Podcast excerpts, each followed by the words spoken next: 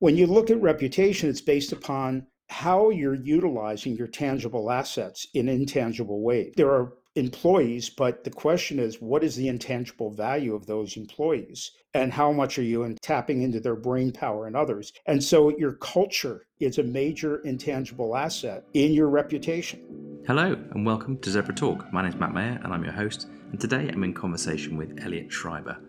Elliot's had a 30 plus year career working in corporate America, across academia, and more recently in consulting. He's author of The Yin and Yang of Reputation Management, and today we're talking about the complexity of modern business life, the importance of being able to manage cross functionally, and how to make sure that we have a reference point against which we can make decisions which have an impact on our reputation. Reputation should be seen as an asset and an opportunity for both value creation as well as risk management. Elliot, welcome to Zebra Talk.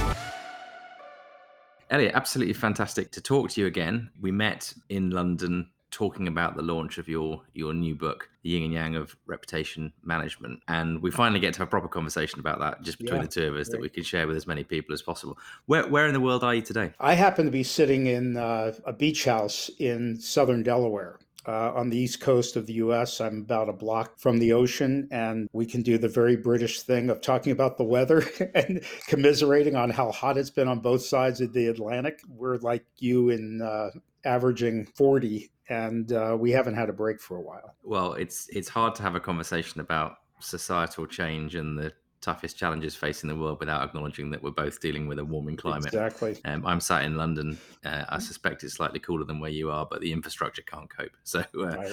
it's uh, it's it's it's a challenge, and and you know perhaps we'll go full circle in that that conversation. I, I wanted to to kick off this zebra talk conversation, just I guess picking up on the process of writing your book because when I read the book and, and when we, we've talked about it previously, I was struck by you know, obviously it was, it's reflective. You've had a 30 plus year career working in marketing and brand through to, to strategy, through to education and consulting. There's a lot of rich experience there. And I, and I wondered how much the book was about capturing that experience and looking back on that career and, or perhaps how much it was, it was forward looking. You, you, you, you've definitely uh, it, it, was it was constructed certainly my reading of the book was it was very proactive. It was about what people should be doing going forward. And i wondered yeah how that sat for you. Is it backward looking or forward looking for you personally? It was designed to be as i said in the the beginning of the book a legacy piece. Not that i expect to be at the end but it was sort of capturing a lot that has gone on in my career in academic community, uh, academic background, because it, I have the kind of unusual and sometimes I call it serpentine background of having been in and out of corporates, consulting, academics. And so I bring a lot of that. And I had been urged by my kids, by colleagues, and, and uh, others saying, you know, why don't you write a book? And I'd been toying with that for some time, and finally I decided that I would take the plunge and spend a year actually putting it all down on paper. But it is forward looking because what I found was a lot of the things that I found with difficulties in companies that I dealt with, and not only inside, but consulting to companies globally, is that they were not doing a lot of things that differently. They thought they were, but they weren't. And so I've always believed that it's great to have description, but prescription is what people are looking for. It's okay, you're complaining, you're telling us what the problem is. Now, do you have any solutions? I suggested a few that have worked for me in the past and also admitted that some of the things that we've tried, particularly in the area of cross functional teams, have had problems because people don't like to give up their own control. Silos have really become part and parcel of almost every organization, whether it's a law firm or whatever. People say, This is what I do, this is my remit and nothing else. And so when you talk about bringing people together, the synergies, it changes. And so that was the forward looking, like why things have to change. And also, having taught in business schools at the MBA and executive MBA level, I was really perplexed that the teaching was not much different different than when I went through business school. And the world has changed a great deal. And so this was why the uh, forward looking parts. Yeah, that's really interesting. And I'd love to come back to, to, two of those themes. One, one the, the idea that business education, executive education is potentially a generation behind where it needs to be and, and, and how we might address that and how, how you're thinking about that personally, but also this idea of managing cross-functional issues and behavior, which I think is at, it's, it's at the heart of how we address some of the challenges that we've that we've got. They're, they're two good good topics that we can definitely come back to.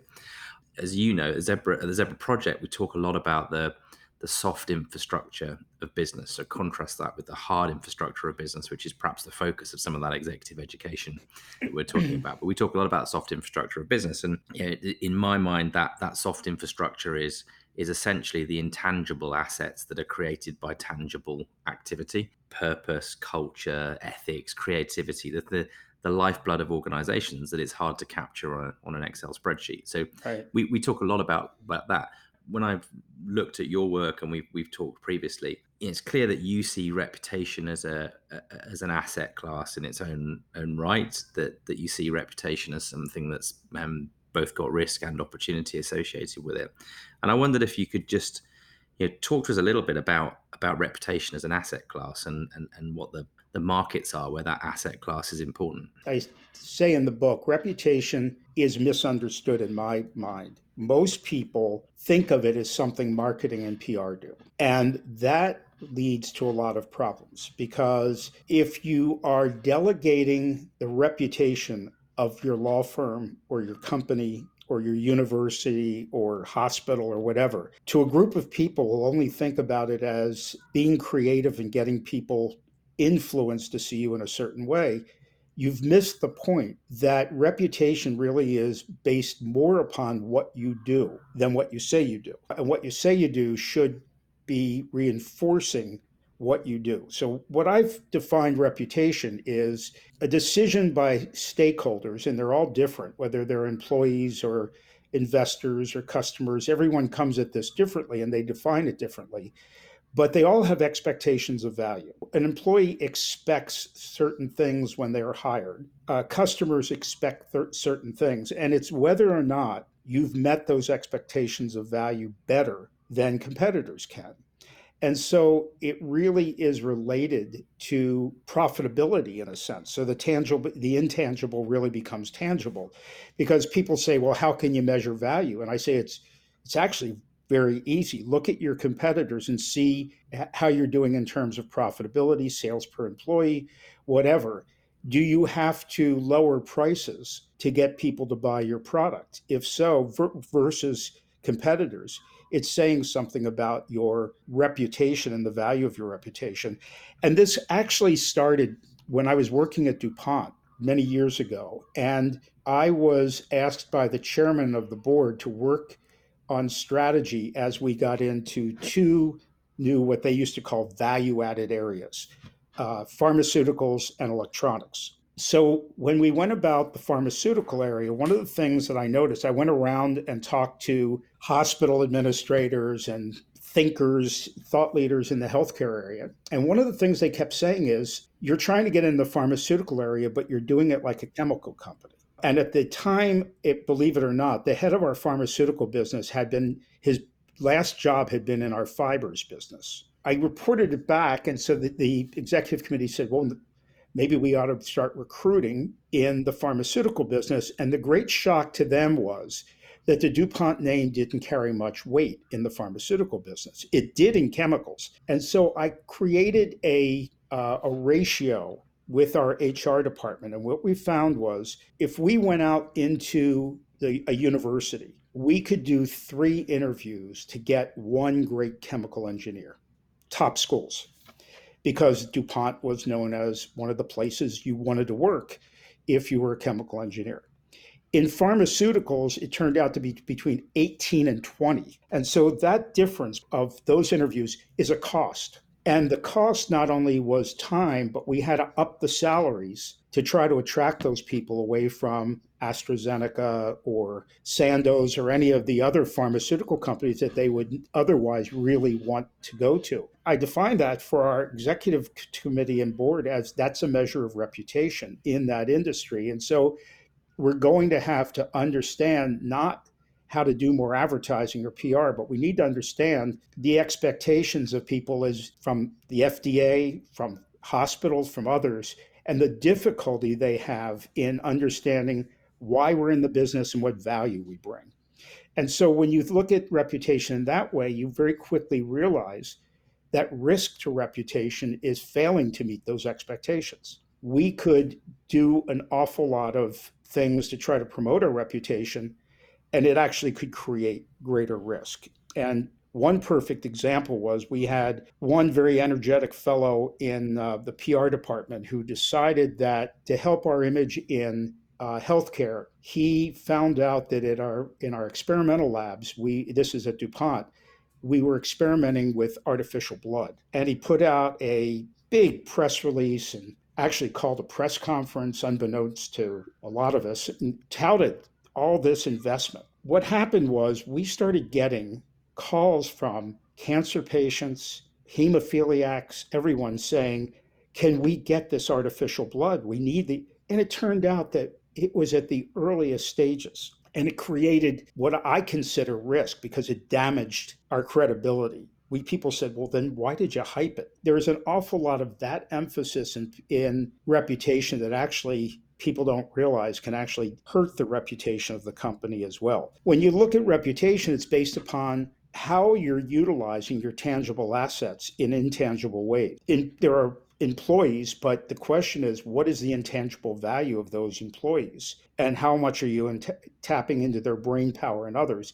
And so your culture is a major intangible asset in your reputation the your, the way you share knowledge or don't share knowledge is a tremendous asset in your reputation. And so the more people understand how these things are connected, and that's why I called it the yin and yang, the kind of opportunity and risk that comes with making choices in business. The problem seems to arise when there's a there's a disconnect between the experience and the brand. The brand is is the brand. The reputation is often grounded in the experience, whether that's the experience in the in the market as a, as a customer or a stakeholder in the consumer market, customer market, or it's the experience of, of staff. I'm I'm interested in the idea that that reputation is is both an internal and an external risk and opportunity. And I and I just wondered if in your you know if in your work you had a sense of of whether organizations were focusing too much in one area or the other, externally to the customer markets or internally to talent markets. You know, and where the, the, the focus should be going forward for people who are trying to lead around this idea that the reputation is a valuable asset. One of the things I found when I had both responsibility for uh, global marketing and communication was that the term brand was associated with marketing and only with customers. And it was a direct reflection. And that historically was the idea of brand. I mean, brand historically became was related to logos. I mean, it comes from the term to brand. I mean, you branded your name into a, to a, a cat to cattle to say if it crosses your border, it's still mine. And that's where the whole concept came from. But the most important thing about brand is the other components, which are the associations, which are related to your the values you have. I mean, the a- attributes related to, and the associations, who you will align with and who you won't align with. Those are all choices. And so I typically say that reputation begins internally, not externally, because the ability to have a good reputation depends also on what we might call brand. And that confuses a lot of people. They say, well, they're very different. Well, we can manage brand in, in different ways. We can manage the values, we can manage the, we have choices in that. But when every brand sets an expectation, you know, we always talk about it as performance or, or judgment or function as a brand promise. But think about when you hire a new attorney, you basically are making a promise of, of what it's going to be like to work for Taylor Vinters. Then, when they get into the company, they make a determination of whether or not that brand promise was actually real or not. When we do branding of any sort, and we're realizing brand was not just about customers, it's employees, it's shareholders, it's regulators, whatever, everyone's looking at the promises you make. And those expectations are the basic, as I said, rep- reputations based upon expectations of value. That sets the expectations upon which reputation is judged. So it's both internal and external. It can't be separated. There are externalities that everybody talks about, but the externalities are internal also. You know, they Glassdoor is a very well known measure that MIT researchers, at least, have said is the best measure of employee satisfaction they've found because it can't be tampered with by the company.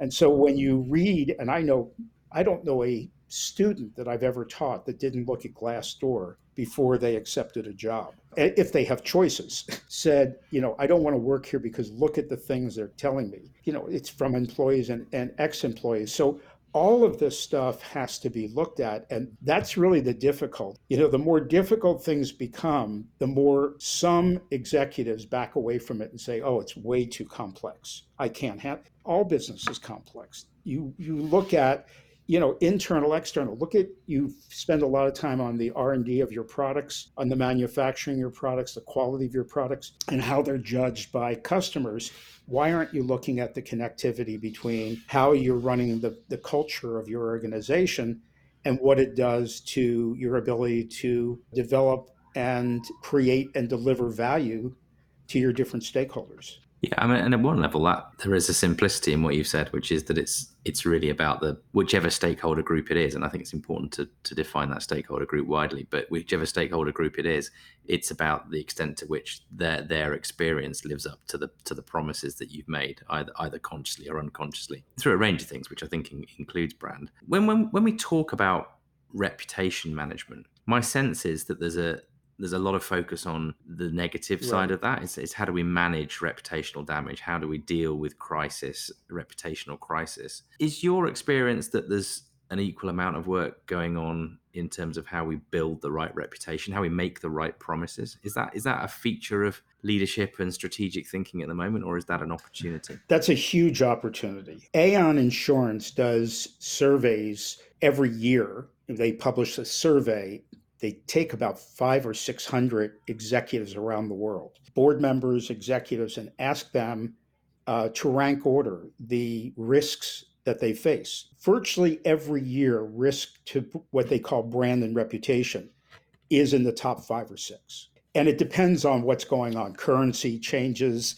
Obviously, now it's it's the threat of war and and supply chain and everything else but reputation is always there. And when you probe down, Aon probes down, they they find that executives say it's a risk, but they don't really know how to manage it. And the way they manage it primarily is through crisis management. So when you think about crisis management, you're managing something after the fire has already started and you're trying to save whatever assets are left. And so what companies really need to do, and that's why I've been trying to work with people in the internal audit and enterprise risk management more closely to partner with them to understand how we can help companies understand the, the reputational risks that occur and how we can have a better understanding of the risk of culture as you may know, internal audit and enterprise risk management, by their own admission, do not do a very good job of managing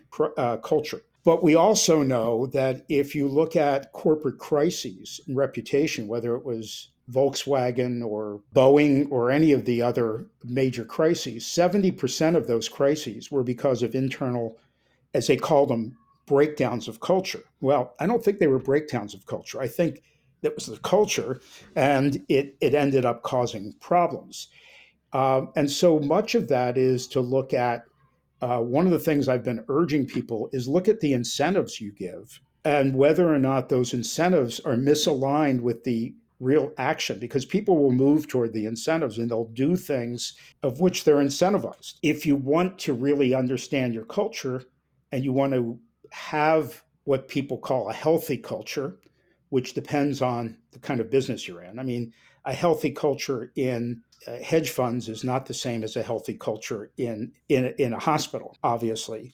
Uh, a healthy culture is one that lets you achieve your objectives with the least amount of risk. When you look at it that way, we have to find ways to identify potential risks and bring them to light before they actually metastasize. And so, crisis management is really important, but it, it's sort of like saying, well, I'm running a business. I'm going to forego any type of fire prevention management I'm not going to look at whether or not I have too many plugs on my my outlets. I'm not going to look at whether or not I have, you know, papers in places that could catch on fire. All I'm going to do is worry about whether or not the fire department can come in when this place catches fire. It doesn't it wouldn't make any sense and your insurance bills would go through the roof. I know with a lot of insurance companies they've been trying to develop a risk reputation risk assessment tools so that they can determine whether or not the insurance of the company should be higher or lower compared to others. Right, which goes to, goes to your you know, how do you value particular risks right. um, yeah. point that you that you made earlier. I mean, I have I have a I have a viewpoint which may, by admission, may be a Western world service economy viewpoint, but my, my view is that we're increasingly seeing external reputation aligning with uh, employer experience so the the employer brand, employer employee uh, brand experience is is is reflective of the customer experience, and I think in in in that world, if that's right, if if if if, that, if my viewpoint is right, it is. I right. think in that world, we're, we're we're definitely seeing a, a, a much more pressing need for people to align their internal culture, their internal organizational experience with what with the expectation they're trying to set in the customer market and, and and the disconnects that we see in the customer reputation and experience often often come from the from the external experience and you know, culture, um, organizational behavior, and experience doesn't happen by chance. I mean, you could, uh, you, we, we both could cite examples of, of organizations where you know all of the effort's gone into the um, the, the R and D, or it's gone into the product placement and the, and the, brand strategy around product, but not around organizational experience.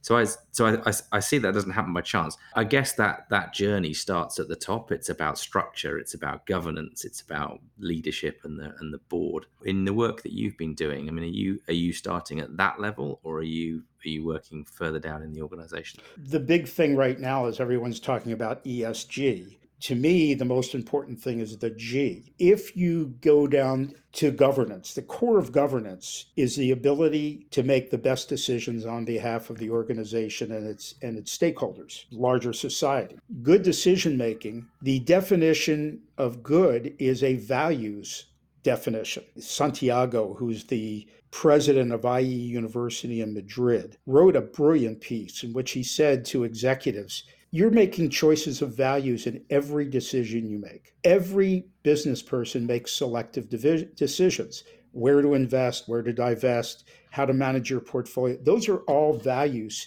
decisions based upon where you feel you can create the greatest value. What we have found during the pandemic, particularly, external stakeholders are paying a lot more attention to what's going on inside the company. For example, what's being called the great resignation is now being looked at as one of the greatest risks companies have faced. Why? Not only are they losing talent, but they're losing investors because people say, well, if that many employees are leaving, this place has got to be in trouble. I know because in my previous executive role, I had the responsibility for the data collection and evaluation of both our employee surveys and our customer surveys. And what we found was that there was a very, very strong correlation between employee and customer satisfaction. If you did a regression analysis, it was at like 0.8, which meant there was very little variance left in terms of explaining. We didn't know whether or not employees made good customers or good customers made happy employees or whatever. But we knew that there was a tremendous relationship. I went to our board and in, at Nortel, and our incentive program was all about financial results. And so we convinced the board to change 50% of our incentive bonuses to reflect customer and employee satisfaction. And the result on our stock price was amazing. financials are a proxy, you know, of what you're doing in other areas. And so we started doing better by customers, which increased our our market share and and and other things. And so I say to people, you know, you need to reflect in their example after example that I can I could cite of where companies have found they didn't recognize the connectivity between their internal and external, uh, and it affected their overall reputation and their ability to compete well in the marketplace. It's interesting. I mean, they, they, maybe this brings us back to where we started around around the executive education um, and education more generally. But my sense is that you can't present a formulaic approach to how you make those thousands right. of decisions on a weekly basis that, that add up to the right behavior. That that's that's actually about the characteristics of the the, the, leaders who are involved. I'm interested in your views on on the extent to which we you know we have a we have a system, whether that's the education system or whether that's the contemporary business culture, which is too focused on functional development into a leadership role rather than looking at people's characteristics, their, their behaviors, the you know what the military would call the right stuff. Uh, we've had this discussion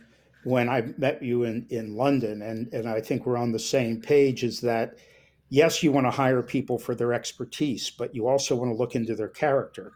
This is often not what boards look look at when they hire a CEO or other officers like the CFO or others. They're not looking at the character, they're looking at what they've done in previous jobs. You know, you can go through whether it's Enron or or WorldCom or any of the companies that have had problems where had you traced back you would have found that that person had done some wrong things previously but because we can't give references other than they worked here between the years so and so and so and so that just got passed through. And so it really is about the character of the individual leaders, the way they make decisions. And as I said, you know, you have selective decisions. Um, so I usually say to companies, you know, let's talk about your aspiration. What is the what is the aspiration you have for this company? How do you want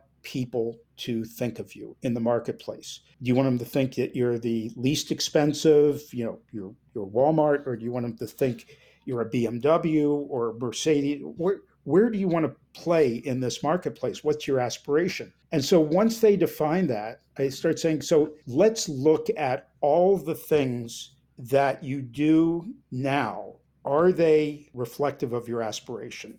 And if not, what has to change? And what you usually get down to is a point where somebody says, oh, we can't change that. And I ask, why not? Oh, no, no, no, we can't. We, we pause I go, okay, you want to change your aspiration then? No. Okay, you, you can't have one without the other. I could aspire to be the greatest swimmer in the world, but I'm not going to be just because that's my aspiration. And so it, it really is reflective. And so you every leader has selective choices. And it comes down to the character. Do you worry about your employees? Or do you think of them as just, well, I'll, I'll find new employees? If they leave, big deal. I've heard that from executives. Yeah, big deal. There's good people on the market. I'll just replace them. That's a selective choice. You don't think your employees know that? Or my only concern is profits. I don't really care about anything else. And so you're making a statement what you do, but you don't care how you do it. And how you do it is as important as what you do. And that's where people judge you is how you've done it. You know, and once again, if you're a hedge fund or investment firm, your employees know that this is what it's expected. It's just drive as much cash as you possibly can and and but that's not the way people would expect you know a law firm or others and we can see that in consulting firms where you know McKinsey actually advised both the Purdue family the Purdue Pharmaceuticals and Johnson and Johnson on how to make profits off of opioids. And part of the plan, which was discovered in court, was they actually had a plan for keeping people on opioids and having doctors prescribe more. Well, it's pretty unethical, but as they said, it increased profits. So is is that good?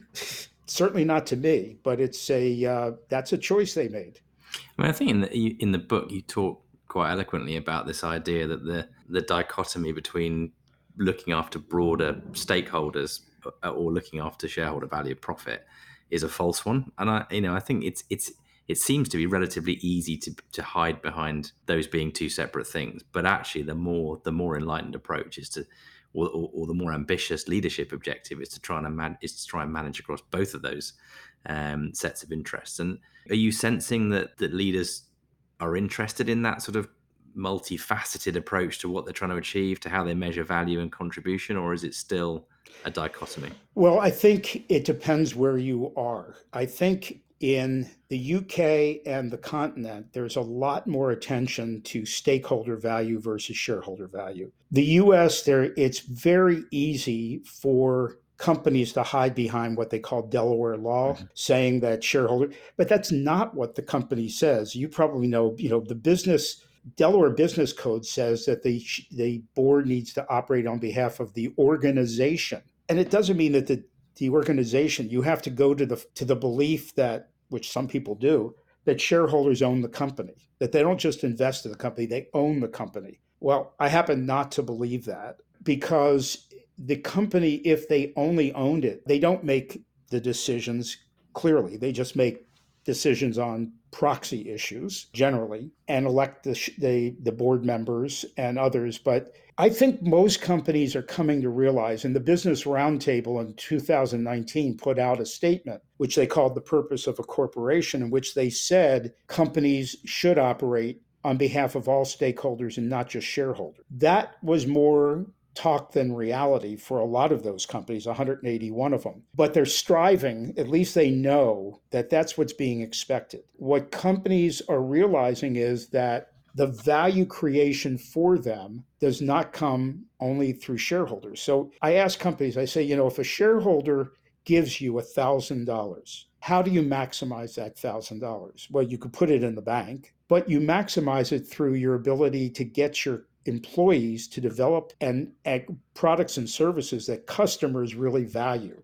And so it's your employees and customers that take that thousand dollars and turn it into millions and shareholders benefit. Understand that the real value creators that you have are your employees and your customers and not your shareholders. Not to decry, you know, the importance of shareholders, but that's where you need to leverage is your your you know your ability to create value and you you can't create value other than through employees.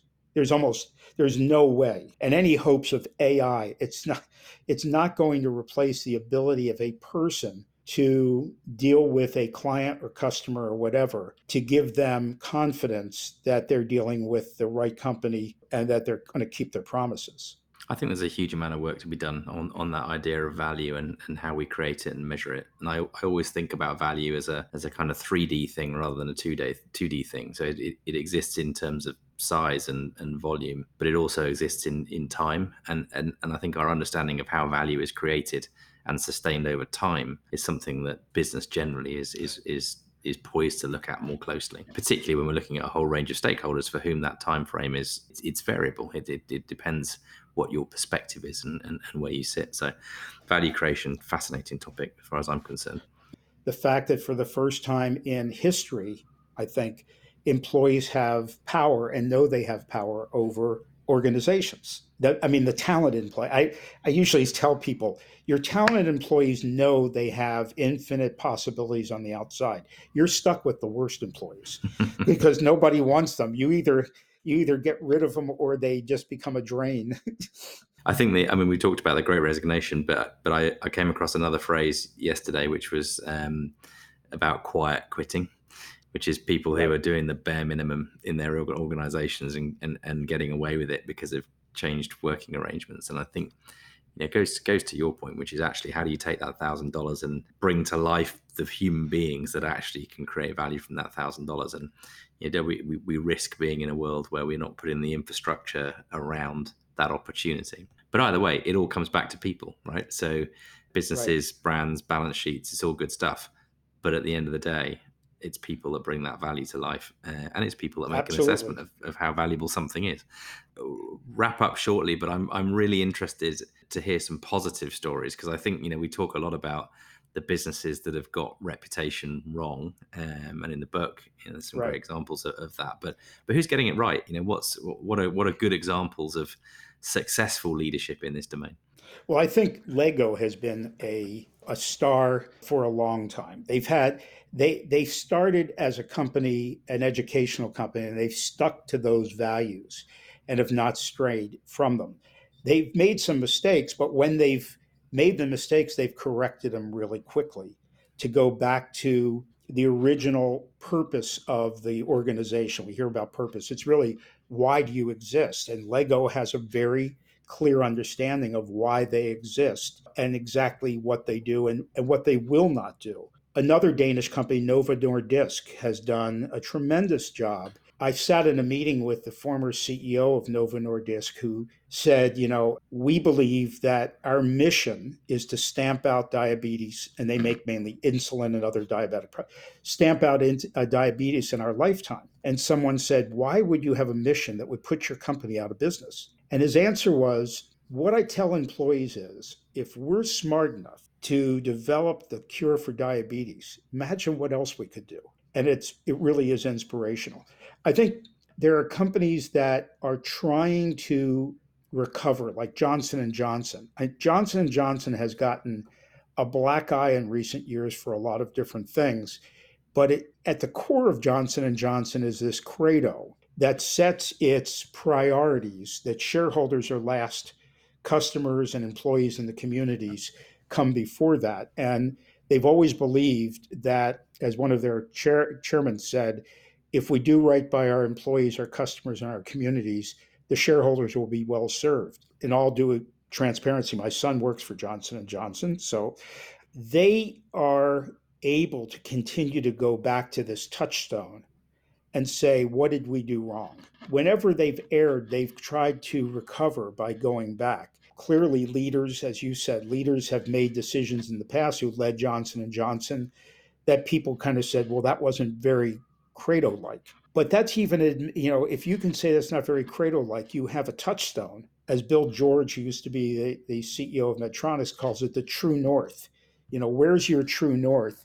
And what will you not do because deviates too much from where you really believe you belong and and the things the values that you belong a number of companies that in um, i think novartis over the years has proved that it's a pharmaceutical company that has some strong values even to the extent that they build a campus to be attractive to employees because they recognized that they weren't in London or near New York. And to go to Basel, Switzerland, I happen to like Basel, but to go to Basel, Switzerland was not going to be someone's first choice rather than going to London or, or, some, or another uh, city of that type. They built a campus that is just beautiful to be kind of a place that people really feel energized and, and wonderful. So, all these companies that I've mentioned what they've done is they've really looked at not only values, but they really pride themselves in their culture. Also, know that if they err, which every company is going to make a mistake, I mean, we're all humans, that they have a place to go back to. They have they have somewhere that they can go back and say, look, Lego was founded on this philosophy. And I think the Danish thing just good play or something like that. You know, Johnson Johnson, the uh, the Credo, which was developed bef- at the time before they actually had public money. They were it was all that was they were basically saying to people to to investors, if you want to invest in our company, this is what we believe in. You know, make the choice, which I really would hope companies will start to do. Rather than being pushed and pulled by different stakeholders to go back to how do they want to run themselves? And if they're and define the stakeholders that really resonate with the value that they're delivering. And part ways at times with people who want them to do things that would pull them away from their mission you know I, I, you can't please everyone you know marketing terms you know a target market is a select group within a larger market and everyone has a target market. You have a target market that you're after and whatever.